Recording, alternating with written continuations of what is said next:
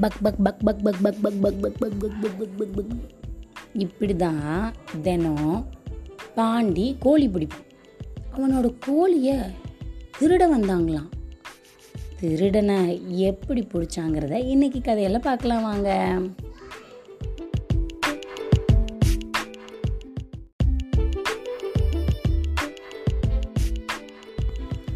பாண்டி பத்தாம் கிளாஸ் படிப்பான் சின்ன பையன்தான் ரோட்டில் கோழி கொழுக்கில்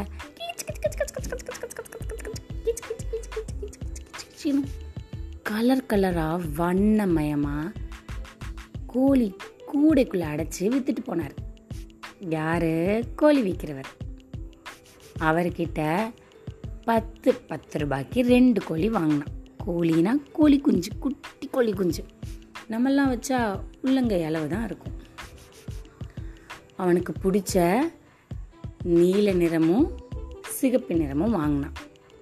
வாங்கி எப்போதுமே அது கூடவே விளாண்டுட்டே இருப்பான். அதுக்கு வேணுங்கிற தீனியெல்லாம் போடுவான். தண்ணி குடி குடிக்கிறதுக்கு கொண்டு போய் வைப்பான். அதை ரொம்ப கண்ணும் கருத்துமாக பார்த்துட்டு வந்தான். இப்போது பாண்டி பன்னெண்டாம் வகுப்பு வந்துட்டான்.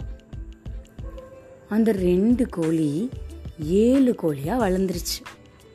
அவன் கோழியை அடித்து சாப்பிட்றதுக்கோ விற்கிறதுக்கோ யாருக்குமே கொடுக்க மாட்டான்.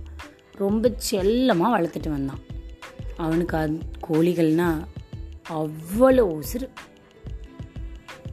எப்போவும் அதுக்குள்ள பக் பக் பக் பக் பக் பக் தீனி போட்டுட்டு ராத்திரி ஆனால் ஒரு கூடைக்குள்ளே போட்டு மூடி வச்சிருவான். திருப்பி பகலில் திறந்து விட்டு அதுக்குள்ளே மேய அனுப்பிச்சிட்டு கோழி போடுற முட்டையை மட்டும் விற்றுட்டு வந்தான். என்றைக்கும் இல்லாத திருநாளா?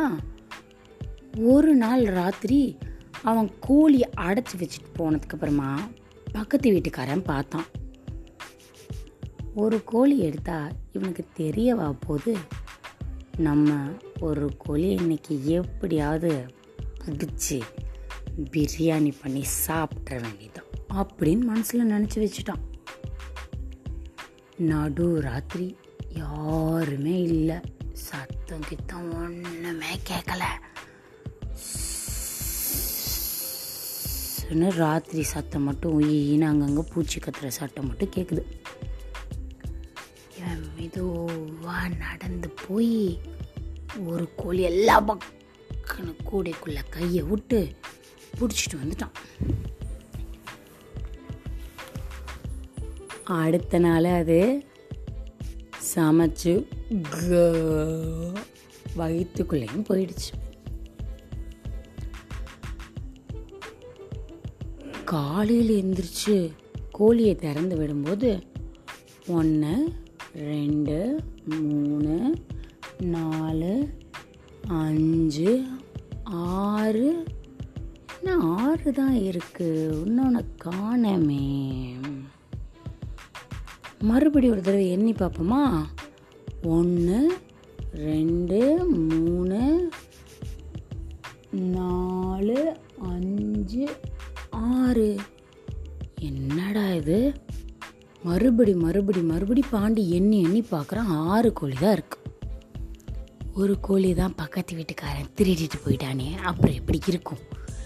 இவனும் ஒரு ஏழு எட்டு தடவைக்கு மேலே எண்ணிட்டான். ரொம்ப சோகமாக திண்ணையில் உட்காந்துருந்தான் அவனோட நண்பனான குமார் வந்தான்.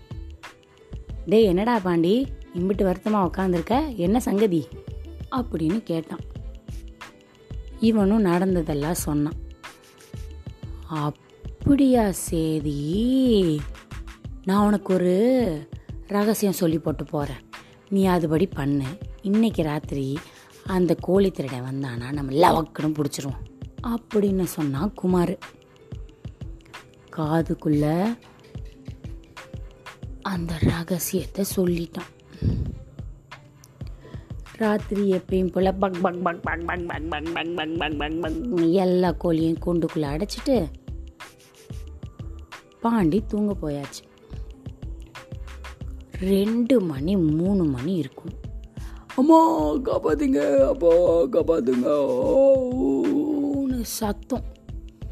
என்னென்னு லைட்டை போட்டு வந்து பார்த்தா பக்கத்து வீட்டுக்காரன் இன்றைக்கும் கோழி திருட வந்திருக்கான்.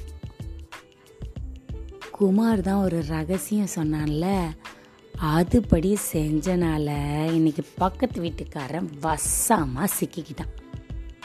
என்ன ரகசியம் அது?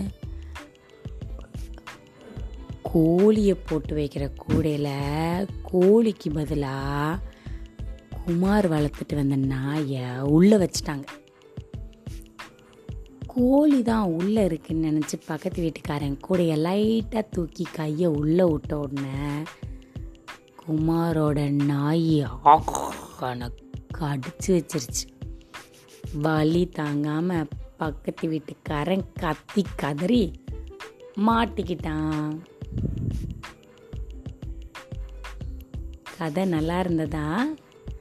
இதுவரை நீங்கள் கேட்டுக்கொண்டிருந்தது கதையும் நானும் ரேவா வள்ளியப்பனுடன். மீண்டும் இதே மாதிரி கதையில் உங்களை வந்து சந்திக்கிறேன். அது வரைக்கும் நீங்கள் கதைகள் எல்லாம் கேட்டுட்டு சந்தோஷமாக இருங்க. உங்களுக்கு பிடிச்சிருந்தா உங்கள் நண்பர்களுக்கும் பகிர்ந்துக்கோங்க. எப்பவும் போல் என் கூட பேசணுன்னா ஆங்கரில் வாய்ஸ் மெசேஜ் அனுப்புங்க. இல்லை டிஸ்கிரிப்ஷனில் இருக்க மெயில் ஐடிக்கு உங்கள் ஃபீட்பேக் அனுப்பிச்சி வைங்க.